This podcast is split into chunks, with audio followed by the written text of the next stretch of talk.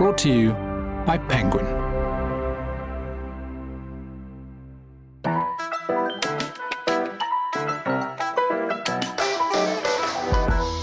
Hello and welcome to the Penguin podcast, where we talk to writers about writing. I'm Nihal Arthanayake, and today I'm speaking to an Italian writer and groundbreaking theoretical physicist who has made significant contributions to our understanding of the physics of space and time. His 2014 book, Seven Brief Lessons on Physics, has been translated into 41 languages and sold over a million copies. And this month sees the English language release of his first ever book, Anaximander and the Nature of Science, which tells the origin story of scientific thinking. I am thrilled to have the opportunity to talk to him today. Carlo Rovelli, welcome to the Penguin Podcast. How did you come across Anaximander? When was the first time you heard his name? Um, I knew a little bit of Anaximander just minimally from uh, high school. In Italy, we have a lot of historical teaching in high school, and there's a history of philosophy, which is uh, almost everybody go through. And uh, usually, history of philosophy starts with a little chapter on uh, uh the beginning of Greek philosophy, Thales, Anaximander, and Anaximenes. And uh, the textbook says something completely incomprehensible, which that is that uh, something like Thales thought that everything is made by water, and Anaximenes thought everything is made by air, and um, Anaximander thought that everything is made by something called apeiron, which nobody knows what it is. And then we pass to the next philosopher, which is completely incomprehensible, doesn't make any sense. That's what I knew until Many years later, I was preparing to teach a class in the history of uh, science at the university. In the meanwhile, I had become faculty at the university. And uh, while studying the history of ancient science in Greece, uh, you know, the university, we, we give classes so we can learn something. When we don't know something, if you don't know something, you decide to teach it. So then you have the opportunity to go around and try to learn something about it. And so studying, I was asking myself, uh, I mean, how did the Greek did their astronomy? Where, where, did the idea come from? And I was going back, back, and back. And at some point, I stumbled again on this Anaximander, of which I knew so little. And uh, I was astonished by the list of the things were attributed to him. And so I became increasingly curious about this guy. And uh, I thought, uh, why is this guy not best known? Because uh, according to what is attributed to him, what he has done, it's major in the history of civilization as a whole, I would say. So I got more and more curious. I read everything I could about him, which is not much because there's not much scholarly work on Anaximander. And I realized that the people who had looked at him scholarly are all people without a scientific education historians, philosophers. Um, and so there was discrepancy between the ideas attributed to him and uh, the evaluation of these ideas. And I decided to go more into it. And uh, I started writing notes and notes. It grew, it grew, it grew. And at some point, my friends told me, come on, you should publish this. And that's a book. Is the fact, Carlo, that we know so little about him, or more actually appropriately, that we're taught very little about him, is that down to the lack of source material about him? No, because uh, we know a lot about I don't know, Jesus, and there isn't much about Jesus. We know a lot about Socrates, and uh, Socrates didn't write anything. Also, we know and all about um, Alexander the Great, and he didn't write anything. For all these people, there are sources in antiquity, writers in antiquity, which have written about these people, of course. And uh, there's a lot of people in antiquity who wrote about Anaximander. So Anaximander is all over the ancient. Uh, texts that uh, that we have. Aristotle talks a lot about Anaximander. In fact, it's the only guy about which Anaximander says, "Oh, this is really ingenious," which is a rare, if not unique, compliment in Aristotle saying about something. This is a, a genial idea. So we don't have almost nothing directly by him, but there's a lot of uh, ancient literature that talk about him. And uh, there are people who scholarly have reconstructed what presumably was in his book. He wrote a book with the title was Peri physeos uh, about nature. I am not an expert in Greek literature and in history enough to, to, to go through this work because, of course, the sources about him are in part reliable, in part not, as always. So it's a, it's an historian job to do the puzzle of uh, trying to reconstruct what is credible and what's not credible, what's reliable, what is not in, in, in when the ancient talk about him. So people who studied that give us a sort of list of things that most presumably were in his book. And that for me was a starting point. I didn't question this reconstruction because that's not I, I don't have the, the knowledge, the, the competence for that. What I have the knowledge for, and that's the, what I did, is to start from this reasonable reconstruction of his book and comment about the scientific relevance of that for the history of thinking, and especially for the history of um, scientific thinking, which is what I think most people who wrote about him missed because, as I said, the lack of scientific perspective. The first time my book was published, the title was The First Scientist, which is a little bit of uh, exaggeration in some sense because many people you can say who is the first scientist, right? It's, uh, it's like, you know, who is the first explorer? I mean, it depends how you count. But it can be said, according to a certain perspective on science, one can say that he's a beginner of what we call in the modern world natural science. Can you tell us, Carlo, a little bit about where he was born, which is in modern day Turkey, and why perhaps geographically that place was interesting in how it helped form his ideas? Yes, uh, so we are in the sixth century before the Common Era. And uh, this is a, a, century and a half before the classic period of the Greek civilization. Uh, where there are most of the authors we, we, we know about Aristotle, Plato, and, uh, and the, the comediographers and the great Greek literature. Uh, all that classic Greek civilization of the fifth century of Athens or the fourth century, it's later. So Anaximander is a, is a century before that. It's the early days of what we call the classic uh, Greek civilization, and is uh, he was born and lived in Miletus. Miletus is a city on the coast of what is Turkey today a Greek city, was colonized by the Greeks a few centuries earlier, and at the time was a rather rich commercial city that was trading basically with everybody in the Mediterranean and around. The colonies in the Black Sea, colonies is what is France today, port of call in uh, Egypt, in Naucratis, and uh, regular trade lines with Mesopotamia.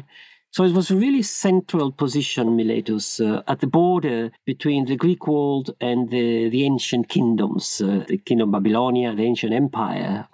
The Assyrian Empire had just collapsed. The fall of Nineveh uh, had been a major event just before the, the life of Anaximander. Babylonia was again perhaps the greatest city in the Mediterranean area. Greatest city of all was in China. The greatest civilization at the time, like for most of the millennia of civilization, was in China. But in the in the Mediterranean or Middle East, Miletus was in a remarkable situation because it was next to the big empires, big kingdoms, the ancient kingdoms, which from the contemporary perspective, uh, I mean, this is almost three millennia ago, but it's not the beginning of civilization, of course. I mean, the, the beginning of civilization is maybe three millennia before that, when the kingdom of Egypt started. So civilization was very ancient already at the time. This is important to keep in mind because there is really a break in the work of Anaximander, in the way people think. It's attributed to Anaximander, but at some moment, something remarkable changed from everything we have in the previous text and everything we have after that. So there is a jump in the way humans talk about nature, about the world, about the problems. It happened there in this city, rich, connected, uh, well doing, but unless the rest of the old civilized world, not subjected to a central big power and not subjected to a, a big sort of uh, priest uh, religious uh, structure. Miletus, like many other Greek cities, was independent. It's a small independent city with a power structure that was evolving the king was taken down and there was an aristocratic power that then was subverted by a sort of uh, democratic uprising. And then it was going through this process that is common many other ancient cities at that time. But Miletus has a peculiar position of being in between the ancient kingdoms where the knowledge of the time, mathematics had been developed, where astronomy had been developed, where the table of the, of, of the skies had been developed, and this new unstructured social and political situation of the coming Greek world. How was his rationality, his naturalistic approach treated by those who still believed that it was through the whim of the gods that natural phenomena took place. I'm reminded, of course, that centuries later, Galileo was condemned by the Inquisition for his suggestions about how the world worked. How was Anaximander treated? Do we know? You're putting the finger on the perhaps a central novelty of his thinking, his and his friends' thinking, namely the great jump between everything we know rooted before and, and after is exactly that it starts in Miletus with him and uh, his master Thales and, and the people around him. This new way of addressing phenomena, natural phenomena, without any reference to the gods. That's the real novelty. So, in a sense, it's a it's the beginning of a naturalistic approach to explaining nature, and that's one of the reasons for which it's the beginning of science. Maybe it's not the only one, but it's a key reason for this beginning of science. We have no indication that for him there was any conflict between this and the, the religious way of thinking around him. In fact, we don't have any indication that in his writing or in the Miletus school writing there was any explicit criticism or religion. That's not the point. The point is that there was a millenary tradition of explaining the world uh, in terms of what the gods do, right? So, how the world is born, how the universe is born, what is the wind, what is the rain, why there is an order of things, who started the human race. All these questions uh, were discussed and addressed in text. So, no conflict between, as far as we know, between religious beliefs and a more rational outlook in the world. No conflict at the time, but it started very early subsequently, because already a century later, we know that the kind of thinking that emerged from Miletus uh, started creating conflicts. And we have good uh, traces of these conflicts in Athens, uh, 100 years later, uh, when Anaxagoras, who was a physicist, a follower of the Miletus school, was uh, exiled because of disrespect of the gods. And of course, there's a famous example, which is uh, Socrates. Socrates was condemned uh, to death uh, for disrespect for the gods, for teaching a new way of inquiry that, according to the people in Athens, was disrespectful of, of the gods, was not taking uh, the gods into account. And we have a beautiful dramatization of this in one of the comedies by Aristophanes, in which Socrates is a character who is is in a dialogue with one of the of the other characters and says things which in fact are ideas by Anaximander. When Socrates says that uh, the origin of the uh, the rain, the thunder, the, the lightnings, uh, it's the wind, uh, the um, uh, the clouds. The title of Aristophanes' plays is the clouds. And uh, in the play, it's plays funny because uh, this other character says, "Oh, come on! Do you really believe this? Uh, you, you, really are saying that the, the thunder is not Zeus, is not the gods, is is is just the wind? You're a very courageous person who's going like that against the gods." And the play closes with um, everybody getting furious against Socrates, the character, and beating him violently, saying, "Oh, you're disrespectful of the gods." And the the play is playful it's a comedy, but Socrates was indeed condemned to death 20 years later, exactly on these charges. So definitely there was already a conflict at the time between uh, the naturalistic thinking and the religious thinking. And again, as it happened with Galileo, it happened over and over again, and not because uh, naturalistic thinking directly attacks religion, but because religious people feel threatened by an attempt to understand the world without making any reference to the to the divinity. Carlo, you summarize Anaximander's work on nature and you make 11 points. Looking at point four specifically, the Earth is a body of finite dimensions floating in space. Was that a, a radical exposition from Anaximander? That's the most spectacularly idea he had. And uh, this is what really got me. When I arrived at that point and I read that he understood that I stopped and I said, wait a minute. There is really a person, we know his name, who understood that. And then I started searching in the history of science everywhere else in the world whether anybody else has understood that or whether it was rediscovered in other places. And it hasn't. It's a singularity in the history of humankind.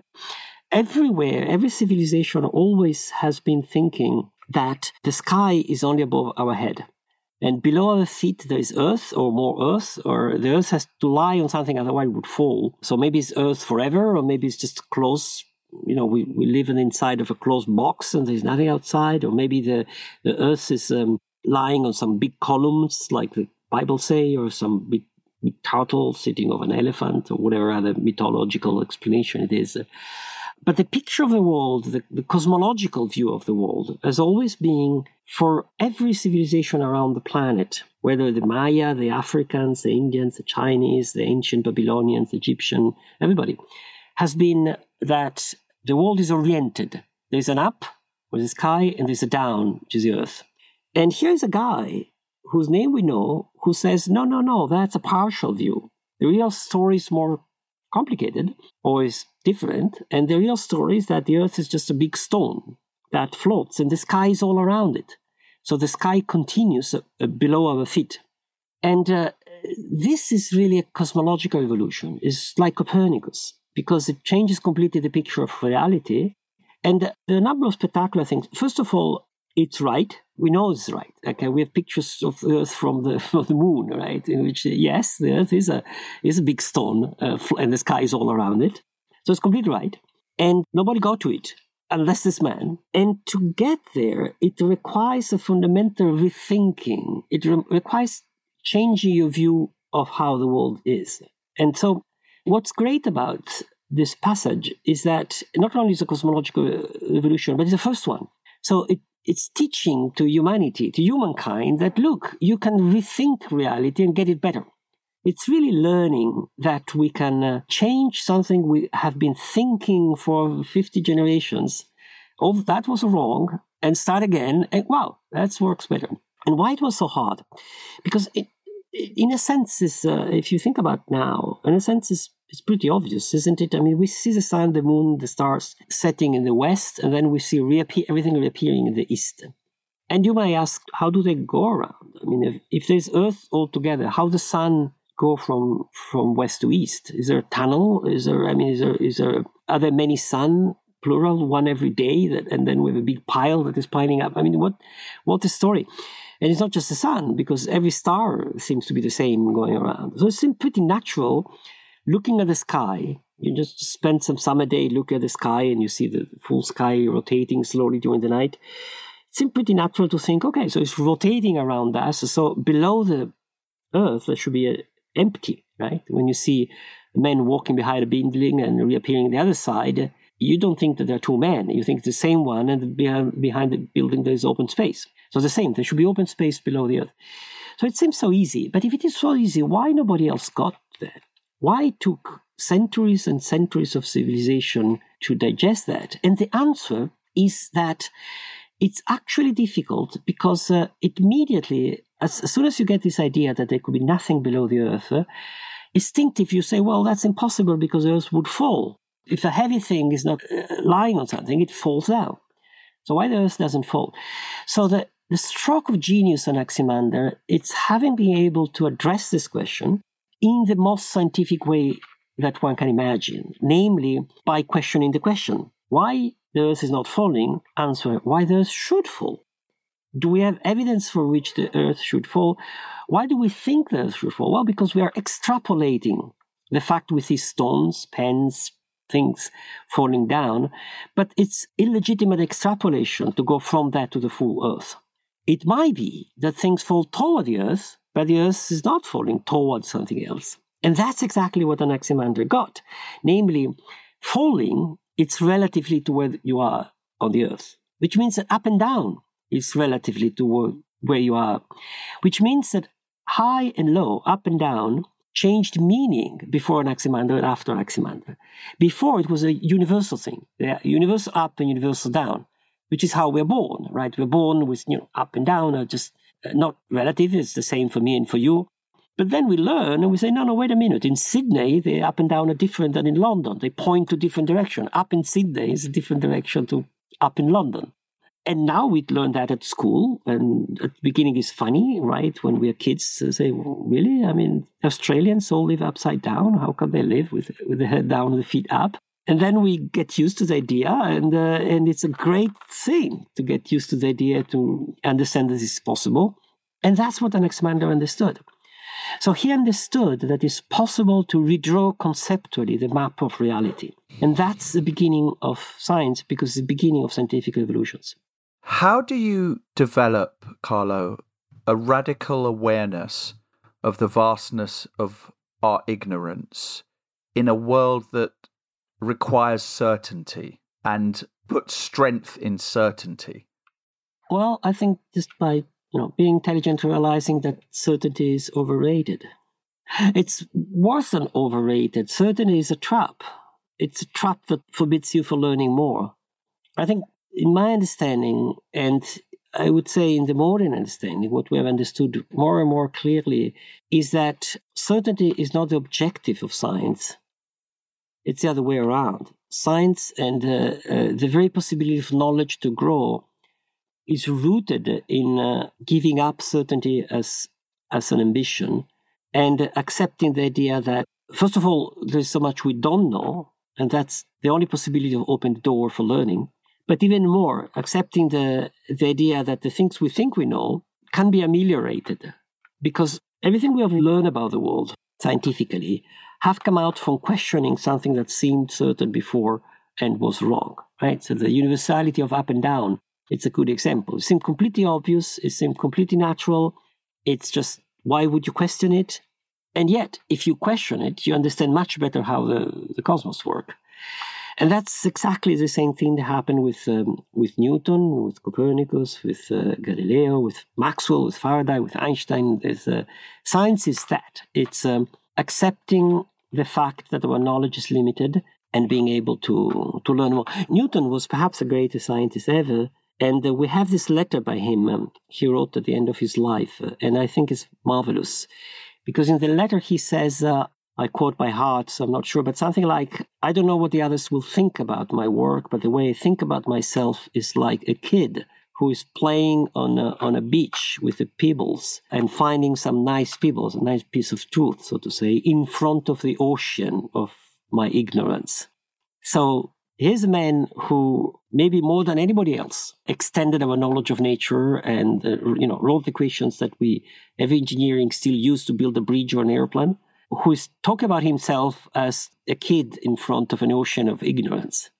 And of course, the two things are related because why he could understand so much? Well, because he was smart, because he's tool, because it was the right moment, whatever, but also because he was open to the idea that there is so much that we don't know and we have to learn. And I think that this acceptance of uh, uncertainty, it would help us to understand better what science is don't fall in the trap of thinking that science is a thing that gives us certainty because that's wrong and that's misleading and that's leads to all sort of error and realize that science is good because it gives us the most reliable answer we have a certain moment which don't need to be the certain answer what do you make of the times we're living through now carlo where previously anaximander would have been facing mythology and religion and certainty associated with that and a certainty that cannot be questioned versus Anaximander curiosity, a rejection of certainties. But now we live in an age where people will try and use science itself, or certainly scientific language, to provide certainties on the internet, and that will spread. I mean, we only have to look at climate change deniers, for instance, or anti vaxxers as an example of that? I think that the, the confusion about what is known and what is not known has always been in civilization. I don't I don't think there was a century or a decade in the past uh, without the equivalent of people who deny scientific knowledge of one kind or the other. I mean, there, there's a lot of people who claim the Earth is flat. They have great theories about the flat Earth, and there have always been people like that perhaps now more visible because it's more fashionable, because there's the internet, because it's easier to see these kind of things. Uh, but I don't, I don't think it's a special of that moment. And uh, things like the, ecological crisis in which we are immersed, uh, I think they're really dominated by economical interest and not by lack of understanding. I'm perfectly aware that in, you know, in the American Congress, the majority of of the congressmen and, and, the people in the Senate don't believe in climate change. But I don't believe it's because they're stupid or non-educated, just because they have people money pressure for doing that. So the, the issue is really economical, political, rather than simple understanding of science. But still, nevertheless, I think that uh, it's a difficult and subtle balance to understand that uh, reliable does not mean certain, especially when there are these difficult issues which are political, have various sides, and that complicated uh, conversation in the in societies. But if we got out of this certain thing and uh, uh, talking term of reliability would be much, much easier. It's not a complicated thing, right? If I'm in London, I'm not from London, and ask for indications how to go to Trafalgar Square. Somebody tells me, you, you go that way, that way, that way. That's a reliable indication. And I can look at my iPhone and get even more reliable indication. Am I ever sure 100%? Of course, no. I mean, somebody could have cheated me. Somebody look, I'm Italian and give me a wrong indication because it doesn't like Italians. My iPhone could be broken. And uh, uh, so are we ever 100% sure of something? No, we're not. Is that a problem? No, not really much. I mean, I'm going to get to Trafalgar Square, but I'm open to the possibility. I always have on my guard to the possibility that information I have are wrong. That's fine. It does not mean that the information is not reliable. And this does not mean that I have to, I'm capable of distinguishing more reliable information from less reliable information. If a four-year-old kid tell me, "Oh yeah, Trafalgar Square is that way," maybe I know, maybe I don't trust him because he's four years old and he's just not understanding my or or whatever. We should be able to separate certain for reliability, and then we would get out of traps, for instance, like you know the anti-climate uh, deniers who say, "Oh." Are you really certain that uh, the Earth is becoming warmer because of humans? And if you do that, it will be there.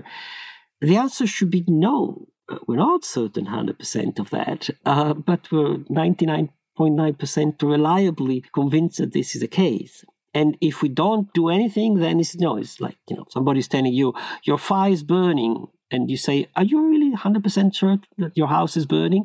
And that's stupid. I mean, go and take care of your house. don't, quite, don't look for certainty. When there's danger, you react. So I think it would be bring to a better understanding of science and a better, a more reasonable way of going through life to get out of the certainty trap. Is it applicable to other academic pursuits? This idea that we are all Newton on the beach with pebbles looking out over the vastness of the sea? Or is it something that is really applicable to science and the study of science only? Could a historian think exactly the same way? Yes, I think they it could, definitely could, and I think they do.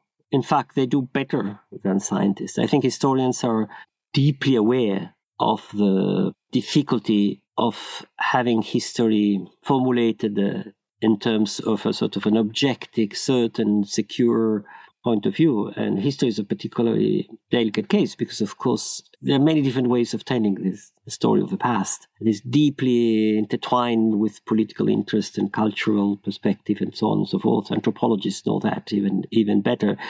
And people who study literature or, or study philosophy, they're even more aware that uh, we are immersed in an evolving culture and we're immersed in a in a complicated dialogue and conversation between different cultures, different perspectives. And the richness is that. The diversity of perspectives is not, is not a minus, it's a plus in our knowledge. And I, one thing that I try to do in the book is to articulate as much as I can a, a perspective in which the fact that we know that we make mistake we know that we may be wrong we know that our knowledge is uh, within a certain perspective within a certain culture so it's limited it's partial. We always kid on the beach playing with some pebbles in front of everything we know. Th- that doesn't mean at all that all perspective are the same that we don't know anything that any possible idea is equal in fact, it's completely the opposite. It's pre- precisely because we realize that we may be wrong, which means that we may talk with others and learn. We may study science, nature, and learn. We may have a dialogue with uh, different culture and, and absorb something, and somebody is going to be convinced somebody else. So I think it's, it's completely wrong to read the lack of certainty or to read the, the relativity of all perspectives uh, as a sign that we cannot choose we have no ground for choose. We have no ground for saying this is more reliable than this, this else. Because we do have moral values, we do have uh, scientific knowledge, we do have aesthetic values, and we negotiate that over and over and over. But that's good. That's what we are. Without, for this, having to find a firm ground on on which something totally solid can lie. So our knowledge can float in the earth like the earth, so Anaximander float in the in, in the nothing. How frustrated are you then by those who will try to sell people simplistic certainties? And this can become very, very damaging indeed when you look at prime ministers or presidents doing this, as you see across Europe and indeed across the world in various places like Brazil with Bolsonaro or Hungary with Viktor Orban. Well, you're pushing me toward delicate uh, political ground, which is hard to address. But let me let me abboccare all'amo, say in, in Italy. Let me follow you. I am very frustrated. I'm very frustrated uh, because I think that this is dangerous and uh, risk to take us globally toward uh, toward catastrophes. Even that it has happened over and over in the past. But I'm not frustrated uh, because the political parties that consider our enemies do that. I'm frustrated because my own governments and the political parties that co- I consider my own are doing the same thing. That's what I find uh, very frustrating. We are immersed now in a war propaganda which is dramatically simplistic and uh, uh, flattening reality into a narrative which is one sided. And I think this nourish a set of decisions that might be a, disaster for humankind. And the impossibility of question, the difficulty of questioning there, that narrative, the difficulty of having a, a, serious, serene conversation because we fall in a group mentality in which one side is right, one side is wrong, and uh, even trying to address the question is to be called an enemy. That's is nourishing, in my opinion, a very dangerous situation, which is a typical situation that in the past has taken humankind to catastrophes. So I'm not so much worried about uh, Bolsonaro, who is not in power anymore, who is Lula, or Hungary, or I'm more worried about what's happening in, in London or in Washington. Interesting. Um, let's move on to your objects that you bought for us today because one of the things we do here on the Penguin podcast is ask our brilliant authors to bring with them some objects that mean something to them. And um, I'll start with a typewriter. Tell me about this Olivetti Lettera 22. yes, Olivetti Lettera 22. It's uh, one of the old uh, typewriters. It's a small one. Olivetti is an um, Italian uh, company that did typewriter. In fact, it's one of the first computers companies in the world. There was a moment, nobody believe it now, but it was a moment in which uh, Olivetti was uh, uh, at the forefront of development of computers. But that's before the computers. That's when uh, you would write with typewriters. Nobody remember, I guess. The, the new generation don't even know what's a typewriter. I uh, I never thought I would become a writer. I grew up as a scientist. I studied as a scientist, and I started writing. I became a writer after fifty, by chance, without really realizing it. Even in my book Anaximander, I just was my notes for my course was growing, growing, growing. At the point, some point, people told me, "Well, you should publish it." So becoming a writer was never a decision, but I've been reading since ever, and even more, I've been writing since ever. I'm one of these people, many people like that, who since very young age spent a lot of time with a notebook and a pencil or a pen and just dropping things on the on the notebook. Uh, my thought, my consideration. I was a very unrestful and uh, some periods even a happy adolescent or even kid in which with strong emotions. So I needed to open a notebook and write them down with passion, with confusion, with putting everything there. I was writing and writing and writing and writing, handwriting. And then at some point, I decided, wait a minute, I'm handwriting. Why, why don't I try to put something in order? And this came before, because um, as a young adolescent, my first love, dramatic love, remember I'm Italian, so I'm particularly culturally to, to, to, drama in, in love and you know i don't know some girlfriend who's not liking me anymore and that was uh, the end of the world for me. So i wrote desperate poetry in the, in the style of lord byron or something like that. And then at some point i decided to take these handwritten poems and type them on some white nice piece of papers and produce a collection of little poems which I gave as a gift to this girl, who probably laughed at the time, but six years later she tells me she still has this uh, poems I gave her. So that was my first typed thing. And then I somehow, this little typewriter was a um, portable, small one. It came with me. When I moved to Bologna as a student, it was with me and it followed me. When I moved to Rome, it, it was with me. It has been with me all the way until computers arrived. And then with computers, uh, I mean, somehow it's a different way of writing. And uh, for many of my generation, a typewriter is quintessential. Writing is a. So I never thought of being a writer, but I have been a writer since ever. And I think if later on uh, I could write books and people liked my books, it's a lot because of my writing since uh, since my young age. That's why I'm grateful to this lettera 22 Olivetti. Um, you mentioned Bologna there. Your next object is something that you carried from Bologna to Verona in 1977 to start radio broadcasting. Tell us about this second object, Carlo. Uh, yes, I love radio, and I was involved in radio since young age, uh, but it was political radio at the time. This is the 70s, so it was the moment of you know, so political uprising, especially young people movement. Europe had had the, the 60s, and, but it continued in the 70s. I was politically engaged in the left and um, in the large sense, culturally. In the late 70s, the idea that the young people would make a revolution, change the world, and create a better world, more egalitarian, more peaceful, less weapons, no borders, stronger than that, no family, no ties, no religion. John Lennon, imagine. That was a ideology. Was strong. And uh, in Bologna, which is a university city, is perhaps the most characteristic university city in Italy, there was a large people tribe of, of students. And, and there was a radio called Radio Alice who played, a, now has remained a mythical radio of the time, who was the, the voice of this movement. And I worked with this radio, and at some point I decided to start a radio with some friends in Verona, my hometown. So I asked the comrades in Bologna if I could use the old uh, transmitter of Radio Alice, the Bologna radio, and which was not used anymore because Radio Alice could had uh, upgraded its uh, technology.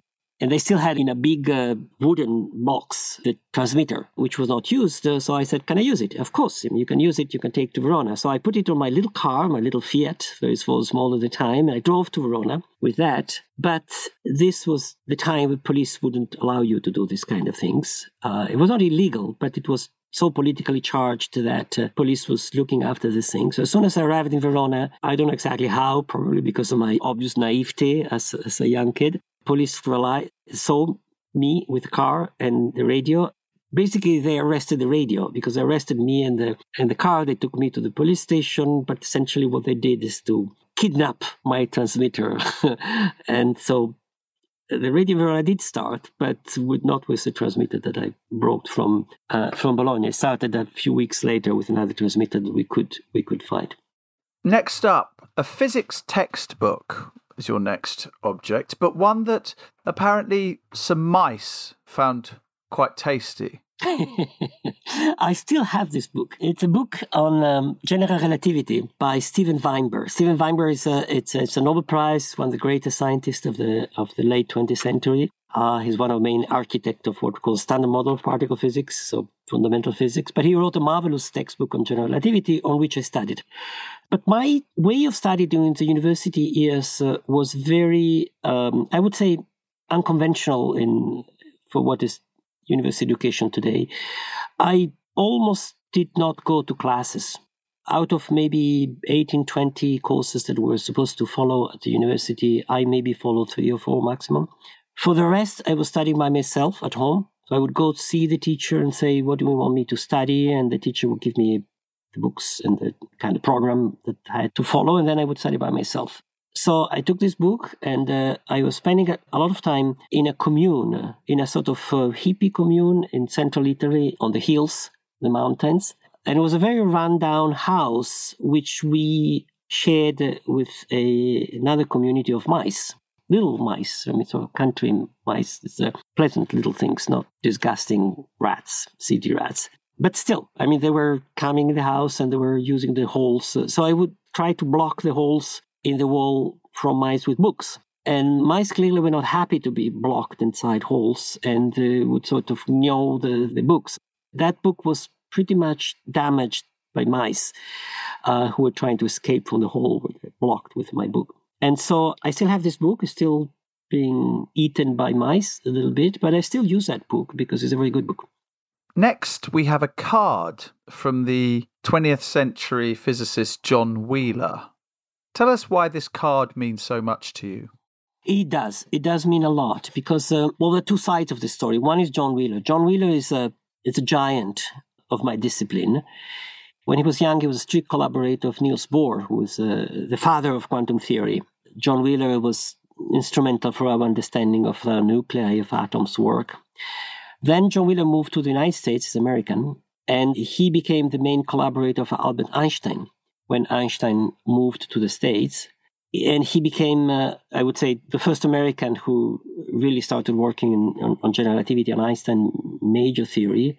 Then John Wheeler was the thesis advisor of uh, the greatest physicist of the second half of the century. Uh, Richard Feynman was a student of, of Wheeler. My own field, which is quantum gravity, many of the main ideas in the field come from John Wheeler. So he's a giant, you know, it's like you know, somebody who's a painter and thinks about Picasso, or I don't know, somebody who is a writer thinks about Shakespeare, maybe something like that. And I was little unknown Italian student in the hippie commune, uh, studying on books eaten by mice and trying to write, do my physics. And uh, I had written some papers and I had some ideas and um, and some works were out, uh, and uh, you know nobody was paying much attention to what I was doing, of course, like a young scientist. And then one day I received a card by John Wheeler, just out of the blue. I receive a card of John Wheeler which says, uh, "Your work is completely amazed. is the most interesting thing I've seen in years. Would you be so nice to come and visit me?" you know, uh, this is like, you know, you're right and Shakespeare writes to you and say you're amazing. so I just, wow, wow uh, is it possible? And so it was an enormous emotion for me. It's a moment in which I realized that the science I was doing was taken seriously somewhere.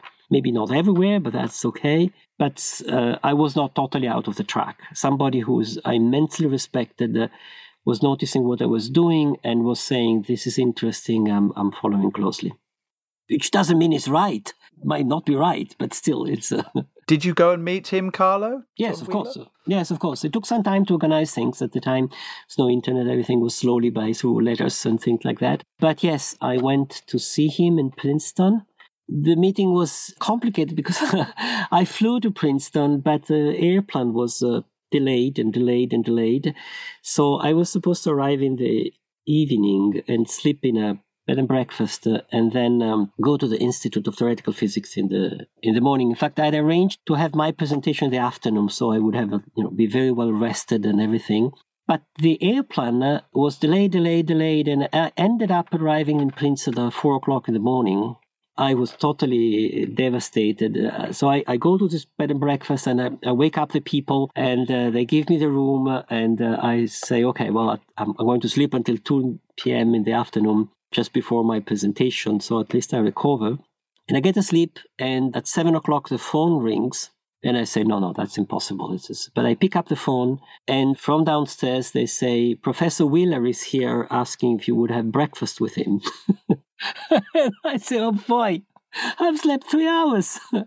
but how can I say no? I mean, just, is there any way I could say no to something like that? It's just, so you know, I got an instant go through a shower like a, like like flash, and I come down completely. And here's Professor Wheeler. That's when I finally met him, and he we had breakfast together. He took me around, and it's I mean I still have a memory of that. I was a kid, and here is my hero. And uh, I sort of survived somehow. I woke up. I don't know how. And he took me around, and he was incredibly nice. First thing he says is, Carlo, you know, it's great to receive you here in Princeton. Maybe it was his way. He probably was playing this game with everybody. But he says, You know who else arrived in Princeton and I received him like that? And of course, he's referring to Albert Einstein when Einstein moved to Princeton the first time. And he'd take me inside and he said, Well, I strolled like that with Einstein. And he'd take me to the room where the atomic bomb was decided because he was one of the people who with Teller convinced Einstein to write the letter to Roosevelt saying Hitler may have the means to to do the atomic bomb, so maybe the Allies should do first. So he told me all the story. He was very immersed in that. He was immersed in all the drama of the physics of the 20th century. So that was my meeting with him. And then I gave the talk in the afternoon, and there were other people in Princeton that were furiously opposed to everything I would say, because I was challenging a lot of the main dominant view in Princeton at the time. That's science. That's the way science is. And so and the rest is the rest of my life. Wow. That's interesting, though, isn't it? If you're saying that that's the way science is, but that's not how science should be, isn't it? I mean, there's challenge, but you were saying that you were challenging the dominant view, but those people who were opposed to you were not open minded to think that they may be wrong. No, it's of course they were open minded to think that, that, that, they may be wrong, but nevertheless, it's uh, scientific discussion works because uh, people have different ideas. Remember, they invited me. I'm giving a talk in their institution, and they're all listening to me spending one hour listening to me, right? And uh, and and debating, and not just walking away saying this is the, the debating, and the debate is still going on um, on various things.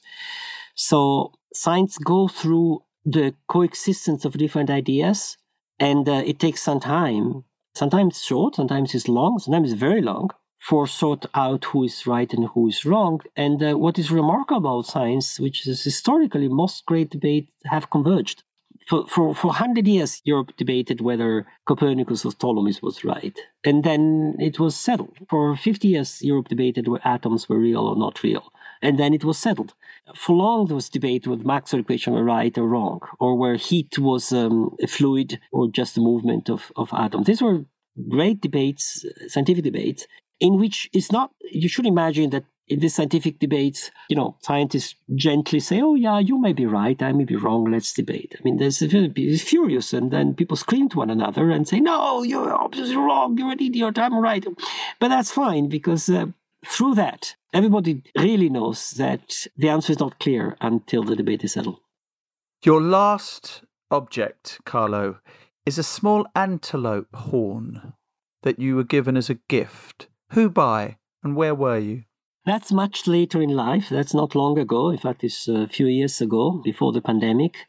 I've always loved to travel. I've always loved to go places, and I always loved to meet people as much possible different from me. And I traveled with my girlfriend in Tanzania. We rented a car, a Land Rover, and we drove around alone, just me and her, seeing animals, seeing nature, seeing places. And one thing you could do in Tanzania, and you can also do alone, but it's not completely easy, but it's not too hard either, is go look for people who are still living as hunter gatherers. So, in a lifestyle which is sort of before the Neolithic, before the establishment of uh, agriculture and, uh, and settling. So, there's a nomads that live in small groups.